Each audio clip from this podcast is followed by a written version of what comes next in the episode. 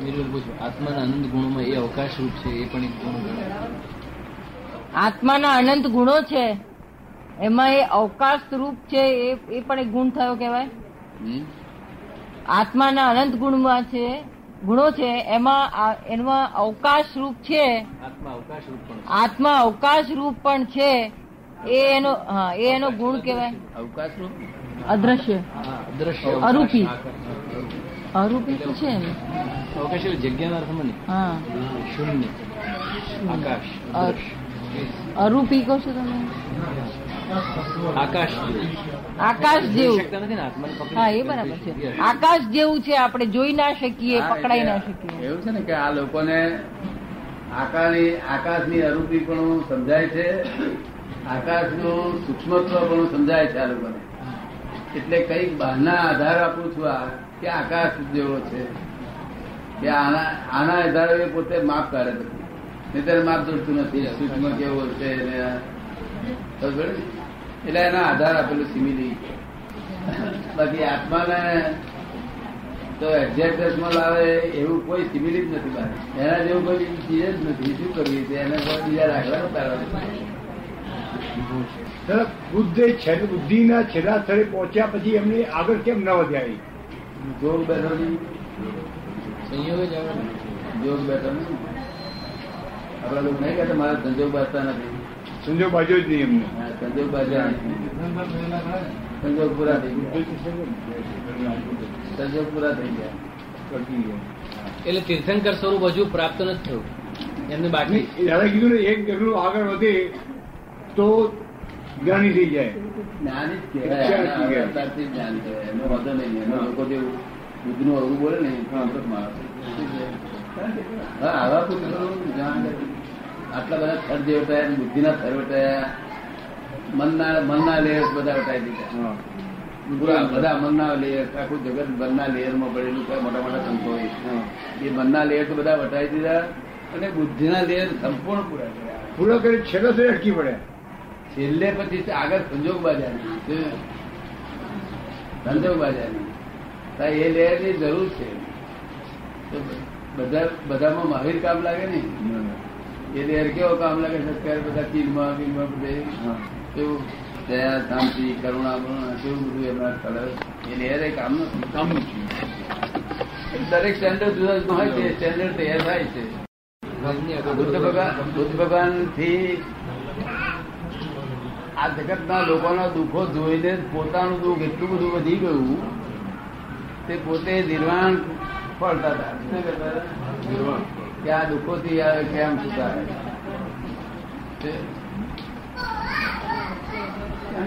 લોકો દુઃખ જોયા એટલે આપણે ચોટી પડ્યું અને ચોટી પડ્યું. એટલે આ દુઃખ સહન તો થાય ને કેટલી એટલી અટકી પડે છે. એટલે અટક્યા એટલે પછી બોધી બોધી નીચે જઈને બેઠા ત્યાં ભક્ત એ બુદ્ધિના થરમાંથી છૂટા થયા અને નિર્લેપ ભાવ થયા.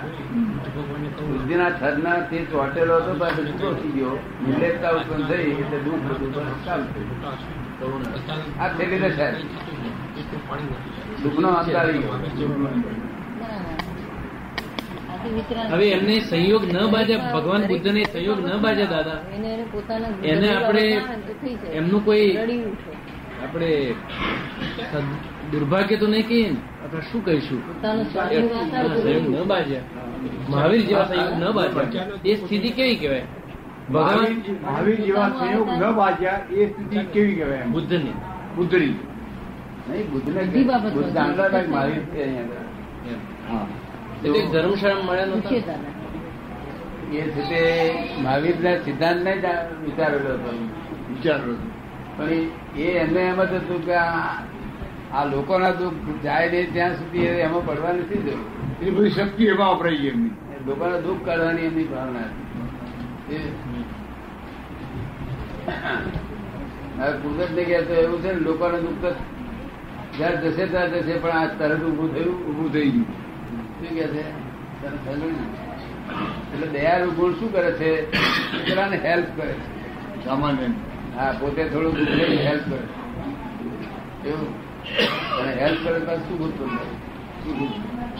હેલ્પ કરી કશું થાય? કોમ્યુનિસ્ટ કોમ્યુનિસ્ટોને પણ બુદ્ધ વધારે અનુકૂળ આવે છે. હા બુદ્ધ બધાને અનુકૂળ આવે. કોમ્યુનિસ્ટોને પણ. કારણ કે પેલું દુઃખ દૂર કરવાની વાત આવે ને? હા, બુદ્ધ અનુકૂળ આવે. બુદ્ધ અનુકૂળ આવે મહાવીર અનુકૂળ ના આવે. આ આ ભાઈનો પ્રશ્ન છે ભાઈનો પ્રશ્ન છે કે તમે કહ્યું ને કે ભાઈ મહાવીર ને છે તો કશું ના થાય વિતરાગ રે એમને કે કરુણા થાય નહીં પેલાનું દુઃખ જોઈને. તો એવું આજકાલના લોકો મોટા મોટા લોકોને એવું જ થઈ ગયું છે કે છે લોકોના દુઃખ જોઈને કઈ અસર જ નથી થતી કે છે. આ તો નફટ થઈ ગયેલા છે. કે એ પણ કે મહાવીર જેવા ના કહેવાય? નફટાઈ છે નફટાઈ છે. જો અરે એની સ્વાર્થની વાત અવસ્થા પ્રાપ્ત કર્યા પછીની સ્થિતિ નથી એમની. ને? પહોંચી વળાય ન પહોંચે તે દુઃખ જ થતું નથી આ લોકો તો. દુઃખ થતું? એ નિર્લેપ હોય સંવેદન જડ છે. સંવેદન જડ ને નિર્લેપતા કે સંવેદન જાડ્ય ને લોકો નિર્લેપતા માને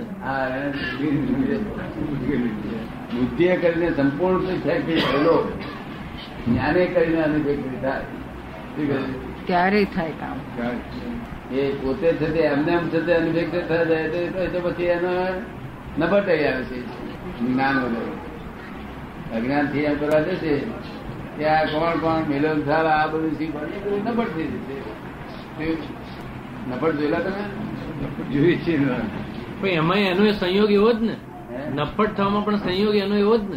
એવો એને એવો સંયોગ એ વ્યવસ્થિત તાપે એટલે આપણા દોષ ના કરે હા દોષ ના. આપણા જ દોષ ના કરે વ્યવસ્થિત તાપે છે બધા.